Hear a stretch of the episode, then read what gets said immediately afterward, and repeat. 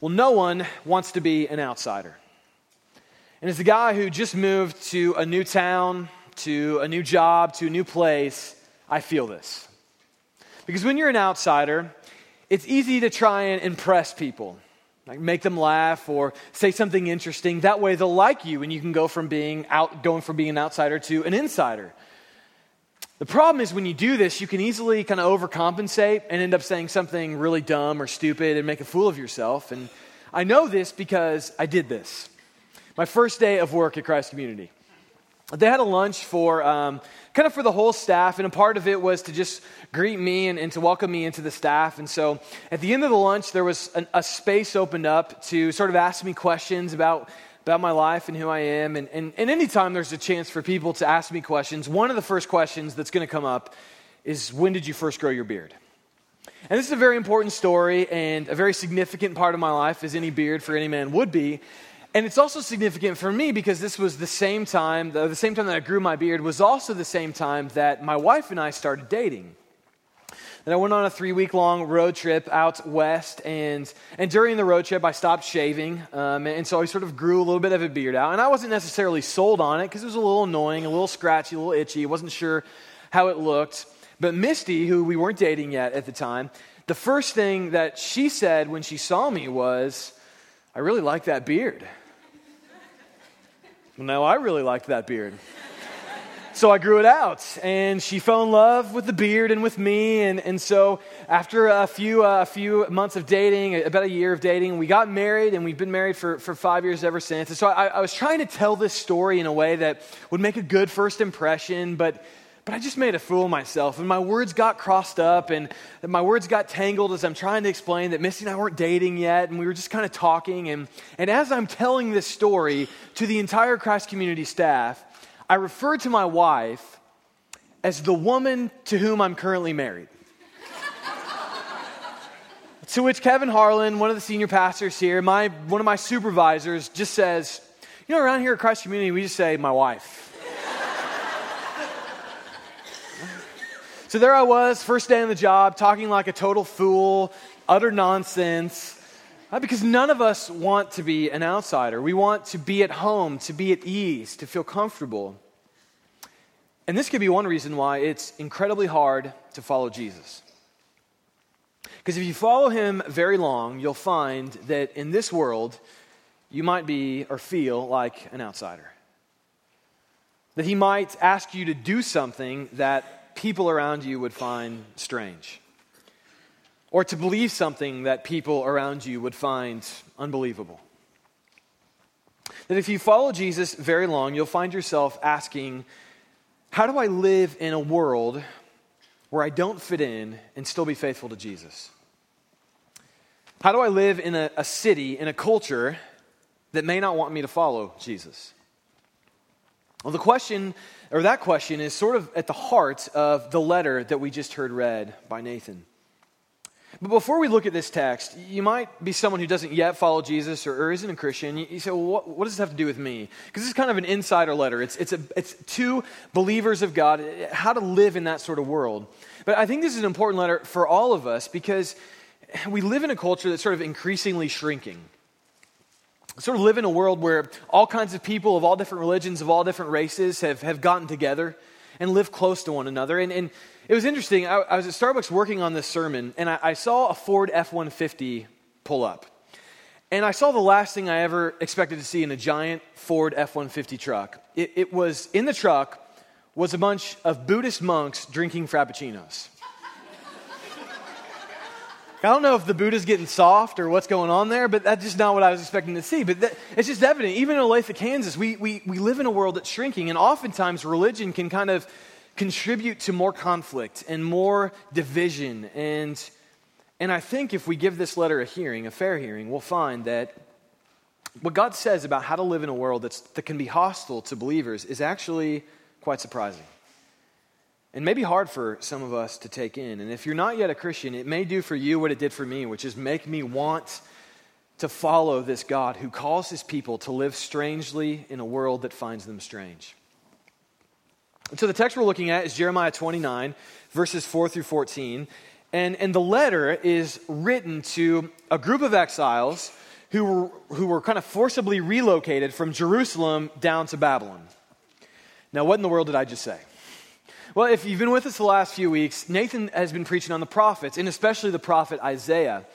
And one of the messages the prophet Isaiah especially focused on was he warned Israel, God's chosen people, that if they didn't repent of their sin, they didn't stop oppressing the poor, if they didn't stop worshiping other gods, if they didn't return back to him, he was going to send a nation to invade them and overthrow them and send them to live somewhere else as exiles. Isaiah warned them and said, You have to repent. And we know from history Israel didn't repent. They didn't listen to God. And so what happened was Babylon, the world's superpower, at this time, at about 600 BC, invaded Jerusalem, conquered it, and as a part of that conquering, forcibly relocated some citizens in Jerusalem down to Babylon. And those people living in Babylon were left wondering how do I live in a city that's hostile to me, into the city of my captors, into a place who doesn't want me here? That's a question we can ask, although not maybe as seriously. How do we live in a world where we're not at home, where we don't feel like we fit in? And so, God, in His mercy, writes this letter to tell the Israelites here's how you live. If the Israelites wanted what we, what we all want, right? Peace, a good life, a good job, good kids, just to flourish. And I, if I could sum up God's main point to these, these exiles, what he really wants them to get, it would be verse 7, where he tells them to seek the welfare of the city where I've sent you into exile and pray to the Lord on its behalf, for in its welfare you will find your welfare. That if I could sum up these words, I would say that the only way to flourish is to first seek the flourishing of those around you. The only way you and I can flourish in this life is to first seek the flourishing of those around us. What a hard word. Seek the flourishing of your captors, your enemies, those who don't like you. What does this look like? Well, we'll break down our, our look at what God's saying in this letter in kind of three main points. One, what prevents flourishing. Two, what produces flourishing. And finally, three, what enables flourishing. So, first, what prevents flourishing. And before we go much into that, you might wonder why the word flourishing? What, why pick that word? Kind of a strange word we don't, don't use every day. Uh, and, and the word welfare in verse 7, which shows up three times, is, is not a great translation. The, the, the Hebrew word there is shalom. And the reason I say this is because maybe you've heard that word used in other contexts, the word shalom. And the word had rich meaning to the Hebrew people. It, it meant uh, peace and, and wholeness and delight and, and flourishing in every direction. Think of a garden where every plant is perfect, vibrant in color, rich in smells, every plant just flourishing to its, its fullest extent. It's as if God is coming and saying, Imagine Babylon as it could be, as it should be, if it was perfect, if it was flourishing in every direction. And so, likewise, this morning, we're to think of what would it be like for Olathe, for Johnson County, for Kansas City to flourish in every direction, to be the city, the, the, the metropolitan area that it could be, to be a place vibrant where uh, all economy lifts up all people, where there's no homelessness or, or joblessness or suffering, where the Chiefs won the Super Bowl. Imagine that. A city flourishing in every direction. And so God is asking the readers of this letter to imagine it, imagine Babylon as it should be. And as he does that, he lays out kind of two pitfalls that people of faith often walk into as we relate to cities and cultures that often are hostile to us. Two mistakes we often walk into. The first being that we are not to become adversaries of our cities. As God's writing this letter, he, he gives them three commands. He tells them to build, plant, build houses plant gardens, and, and get married. And there's another place in the Bible where those same three verbs show up, and it's in the book of Deuteronomy. And the book of Deuteronomy is written in a time when Israel was getting ready to go into war. And what God wanted to do was say, okay, there's some of you I don't want to go to war. And so he wrote sort of a part of the Deuteronomy, Deuteronomy chapter 20, where he laid out the exceptions, the exemption for people who were not to go to war. And what he said, what God said there was, okay, if you have just built a house If you've just planted a garden, planted a vineyard, or if you just got married, don't go to war. Stay home. And so, as we, we read this letter, we should, have, should remember back to Deuteronomy and think okay, God is telling them to do in Jeremiah the sorts of things that mean you don't go to war. Because at this time, we, we sort of know that, that some Jews were thinking Babylon was going to be overthrown in just a couple years. And so, therefore, let's go to war. Let's take them down ourselves. And God's saying through Jeremiah, don't do that. The city's not your adversary. Don't go to war. I am not calling you to bring the fall of Babylon. I'm calling you to seek their flourishing. So we're not to be adversaries of our city. And I have to be honest, I, I think this is a word we especially need to hear as, as Christians. That it's easy to look at our city or to look at our culture and assume they're hostile to us or they don't share our values, and therefore we, we need to be adversarial against them. But as I think through that, it, there's this amazing moment in Jesus' life when he is on the outside of Jerusalem, walking into the city for the very last time. And as he gets to the outside of the city, he begins to weep for Jerusalem. But why he weeps is, to me, really surprising. And he doesn't weep because he's about to die, because his disciples are about to abandon him. He weeps because he knows in a few decades, Jerusalem is going to be destroyed that Rome is going to invade Jerusalem.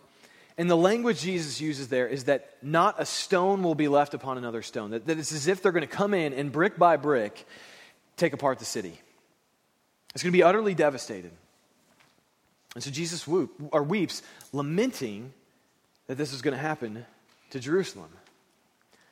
To Jerusalem, the city that's about to give him a sham trial and convict him that's about to mock him and, and spit in his face and ultimately crucify him on a cross. That Jesus does not look at that city as his enemy, as his adversary, but he knows what it could have been, and it won't be because of their sin. And so, likewise, we're to look at our city, our culture, and not to, to be adversarial to, towards it, but to hope for it, to, to hope it can flourish into what it could be not to be its adversaries, that we should be an advocate for our city and what it could be, not its adversary. And so that's a first kind of pitfall that it's easy to walk into. And then, second, we're not to assimilate into our cities. When I first read this letter and read this history, it seemed to me that what Babylon was doing here was kind of counterproductive. Right, that you get a bunch of people angry at you by conquering them and making them move, and then you just move them in right next door to you. Right? Like, that's not what I would, I don't want angry people living right by me. You know, I want people who like me living by me. That would seem to be a better way to go about things. But yet, Babylon takes these people, conquers them, moves them in next door. And the reason for this was they, they wouldn't just move the exiles into the city, they would give them positions of power, of influence. They would give them good jobs. That if you've ever read the book of Daniel in the Bible, that, that sort of tells the story of Daniel, who was welcomed into the king's influence, in the king's court. Because their hope was if you got into those positions of influence, you wouldn't rebel. You'd be a part of the system. You'd have a stake in the system, and therefore you wouldn't want to see Babylon overthrown. You would work for Babylon. You would become fully Babylonian. You would stop worshiping the gods that you had previously worshiped. You'd stop having the values that you had previously had. You would become Babylonian. This is why God says, do not decrease there, increase. Don't become Babylonian. Don't become assimilated. And so, how do we avoid assimilation? as a, as, as a church? How do we be faithful in that? And the first thing we cannot do is just seek to isolate ourselves off from the city. As a, a, father of a young son and with another child on the way, it's sort of easy for me to kind of be afraid of the influence of the city on my kids and just think, you know, I'm just going to buy a plot of land in the middle of Kansas somewhere, put landmines around it, just kind of hang out there until Jesus comes back and just hope for the best. You know, just stay away from the city. And yet, God is, I think, very clear in saying that is not what he calls his people to. That as Jesus is praying for his disciples and his, his broader church, right before he dies, what he prays for them is specifically that God would not take them out of the world, but that God would protect them from the evil one, and that they would be sent into the world like Jesus was sent into the world. That we are a sent people, sent to our cities. And so we're not to isolate our cities to protect ourselves. That's not the way God works. But we do recognize, right, that that's a real problem. That assimilating, becoming just like the city is a real problem. The only thing is, I think it's a real problem in ways you and I don't think about. That often when I fear my kids becoming or me becoming assimilated into the city, the first thing I think of is, is you know, to have the same views of sex as the city or to, to chase after money the way the city does. But, but there's something far more subtle, far more problematic at the center of every city. The, the, the reason why cities don't ultimately flourish, a, a, a, just a subtle problem that we all struggle with. And to illustrate this, uh, when I was in seminary, I worked at Starbucks, and it was a good job for the most part, but, but one of the most frustrating things is, is there was sort of a large population of customers that walked around with the assumption that, that they were God and I was their servant. And that was quite annoying. And, and, and, one way that came out was they would order their drinks in incredibly confusing ways and not offer you any help when you didn't know what they were saying or what they were talking about. So one day, one day, a guy comes in just before last Christmas and comes up to the, the, the computer, and I'm making drinks, and, and he comes up and, and he orders a tall cappuccino, pink and blue. And I had no idea what he meant. All right, so I asked for a little help. Like, what do you mean? And he just repeated himself tall cappuccino, pink and blue. So clearly, the guy wasn't going to help me out, and I was going to have to interpret whatever it is he wanted. So I'm looking around, I'm thinking, and, and I look, and our 2% milk had a blue cap, and our non fat milk had a pink cap. So I thought maybe that's what he wants. He wants a 1% cappuccino and pink and blue. Maybe that's what he's got. So I, I looked at him, and while pointing to the milks, I said, Tall cappuccino, pink and blue. And for the third time, he just looked at me and said, Tall cappuccino, pink and blue. So I'm like, fine, pal, that's what you're getting. That's what I'm making for you, all right? So I make it, and I'm just thinking, there's no way this is right. Like, there's no way I'm making the, the drink right. I make it, I hand it off to him, and as I hand it off to him, he looks at me and he asks, Pink and blue? So I just said, Pink and blue. And he took it, he, he drank it, and I just know I'm not, there's no way I made this drink properly. And, and sure enough, a couple minutes later, he comes back and really sarcastically at the end of the bar, and we're really busy. I have a bunch of drinks to, to make, but comes back really sarcastically puts his drink at the end of the bar and, and says, I have a gift for you. Like, all right, maybe you're going to finally tell me what you wanted. You know, this would be great. This would be a nice gift. And, and he holds up a sweet and low, which comes in a pink packet, and an equal, which comes in a blue packet, and he goes, pink and blue. And I'm like, that would have been great five minutes ago when I was making your drink the first time. That would have been really helpful, right? And, and so I finally know what he wants. And, and, and, normally in those situations, I just want to get angry at the guy. But, but I was actually, I don't know if it was just Jesus taking over my body at that moment, but I was just gracious and, and like, you know, I'm really sorry. And in the future, you should just let us know what you want is a sweet and low and an equal. That way I can, I can make sure I, I, get you the drink the right the first time. And that was a mistake because the guy didn't want to help me. And, and, and you should never offer or never tell people how to order their drink because they just get more mad at you. So after I say this and offer this advice to him, he just said, Yeah, tall cappuccino, pink and blue. Fine, pal. That, that's just what he wants to order. He's not going to give me any help. And I was just frustrated and angry. And, and reality, this guy thinks, right, he's in total power over me. Right? He has total control over me, but he has vastly overestimated his position. because in reality, I'm making his drink and I'm in power over him because I can give him decaf. now, at this point, at this point, those of you that have worked in the service industry before, you're thinking, Amen, brother, you preach that decaf, right? You give it to him. And those of you that haven't worked in the service industry, you're just thinking to yourself, what kind of human being would give decaffeinated coffee to someone who wants caffeine? Are you even a Christian?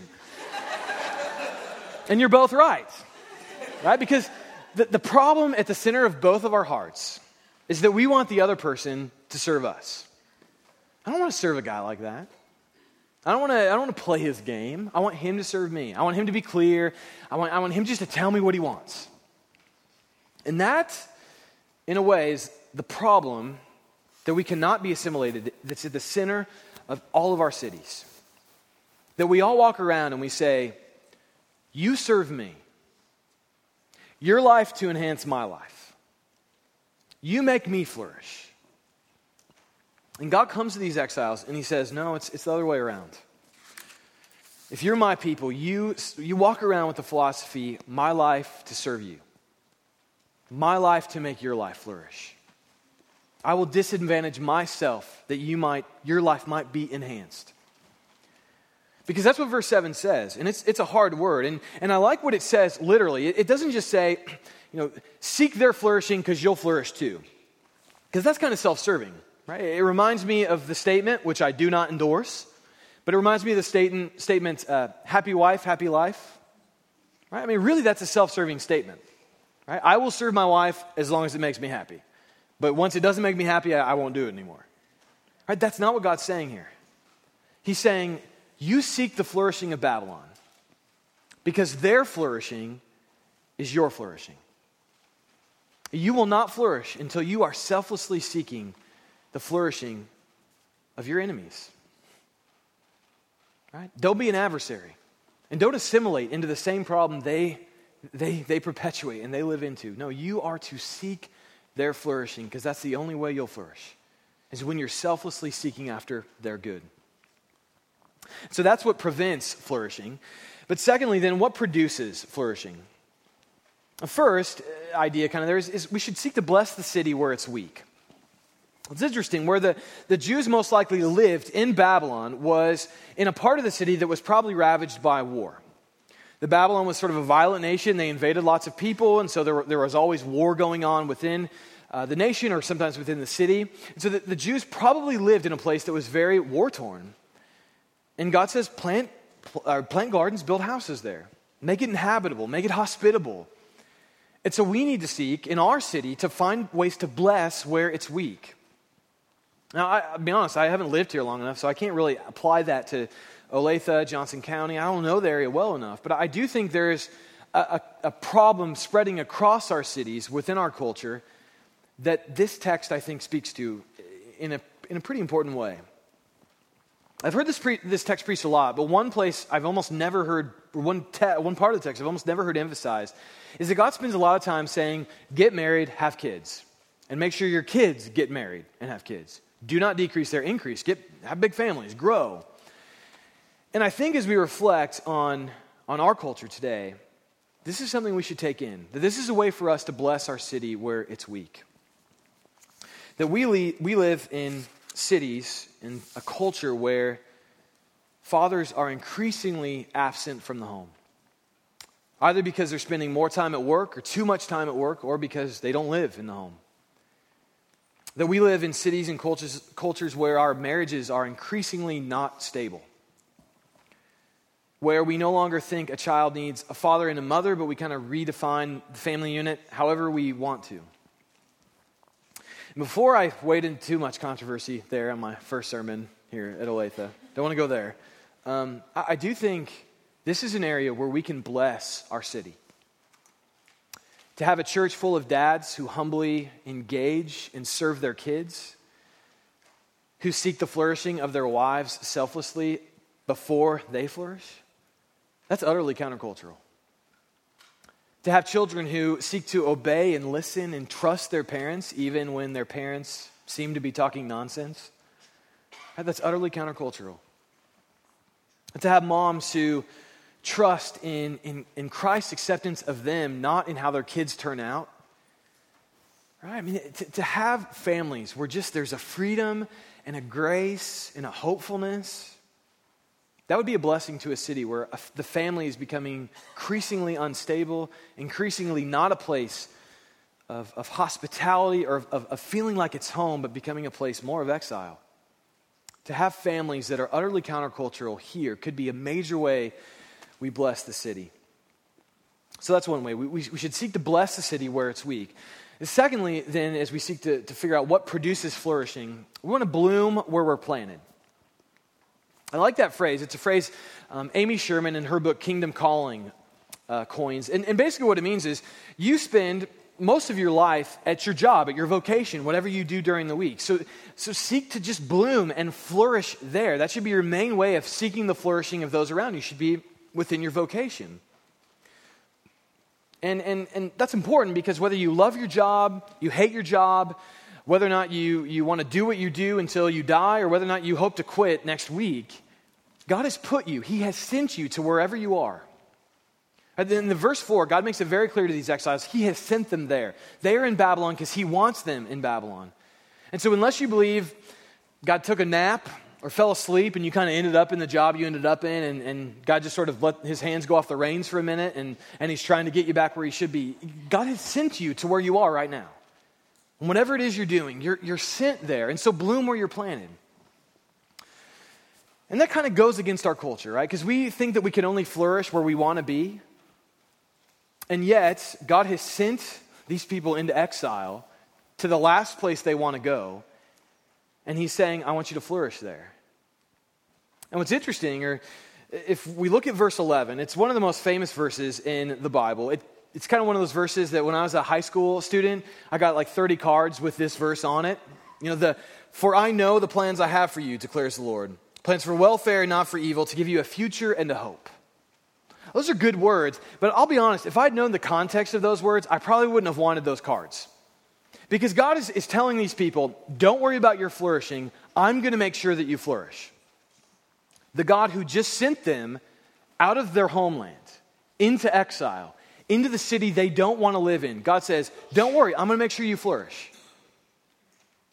Right? God sends us at times into places we don't want to go, to jobs maybe we don't want to be in. But, but that's besides the point because we're to bloom where we're planted because God has sent us there. And you might find that you can flourish even in a place like Babylon even in a vocation you don't want to be in. Maybe God's called you there because that's where you will be most fulfilled, and you won't know it until you give Him the chance to seek the flourishing of those around you that you might flourish. So we're bloom where we're planted. And what that means then is, is, is to, to, to, to, try and disadvantage ourselves for the sake of, of those around us. Right? That's one way to bless the city, to seek its flourishing. If you're a stay at home mom, this is what you do. Right? You have to communicate with your kids on a level that they can understand. And it can be really frustrating. You have to engage them and play with them on a level they can comprehend and they can appreciate. And that can be hard. You disadvantage yourself so they can flourish. If you're a manager of a team, you have to do that because you have to sometimes answer the same question over and over and over again. You might have to pick up the work for someone who is, is suffering at home or going through a really hard time. Right? You disadvantage yourself so they can flourish, so they can, can have peace and, and have a good life. And so bloom wherever God has sent you. Seek the flourishing of those around you in your vocation, whatever God has called you to do. But if we're honest, that's not encouraging advice, right? That's really hard. To seek the flourishing of those around us, to seek to disadvantage ourselves for the sake of those around us. Which raises the question okay, what enables this kind of flourishing? What enables this kind of service? And so, as we go into the, the third point, there's really two things I think we need to remember. The first being, we remember there is a city to come. That, that if I asked you, is Kansas City, is Olathe, is Johnson County the exact kind of city you want to live in? I, I'm guessing we would all say no.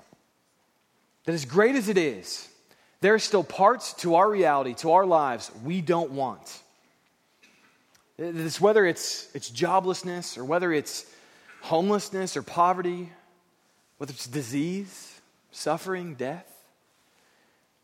You and I, I think you and I all have a sense that we have a hunger for a city better and more flourishing than the city that we're in. And one of my favorite singer songwriters, Josh Ritter, has a song where he talks about a city like that. And here are his lyrics At night, I make plans for a city laid down, spirals and capitals like the twist of a script, streets named for heroes that could almost exist, cedar trees growing in the cool of the squares, young women walking in the portals of prayer.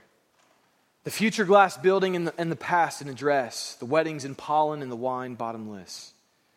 And all wrongs forgotten and all vengeance made right, the suffering verbs put to sleep in the night. The future descending like a bright chandelier, the world just beginning and guests in good cheer. I long for a city like that, don't you? And don't tell me you think that this world is as good, is as good as it can be. That we all long for a world where the suffering verbs are put to sleep in the night where vengeance is a distant memory and violence is a distant past. And we long for that city because that, as the Bible said, is what the end of our story all is. If the Bible doesn't end with God coming down really angry at people and burning the world up, it ends with God bringing this sort of city down to us. In Revelation 21, hear these words as God talks about the city to come. And I saw the holy city, New Jerusalem, coming down out of heaven from God, presented as a bride adorned for her husband. And I heard a loud voice from the throne saying, Behold, the dwelling place of God is with man. He will dwell with them, and they will be his people. God himself will be with them as their God. He will wipe away every tear from their eyes, and death shall be no more. Neither shall there be mourning, nor crying, nor pain anymore, for the former things have passed away. Do you long for that city? As I read of that, I may be overwhelmed by all the, the realities we face in our cities, but this makes, this makes me want to work to bring the city that is coming. To work for the king who's bringing that city, a king who brings shalom and flourishing and peace. And we know we can't build the city God's bringing, but we can work to bring about the good that is coming. That, yeah, we'll be overwhelmed by the, the, cities in which we live, that they don't function the way they should, that they're frustrating, that they might often be hostile to us. But we also work with a faith and a trust, knowing that city is coming.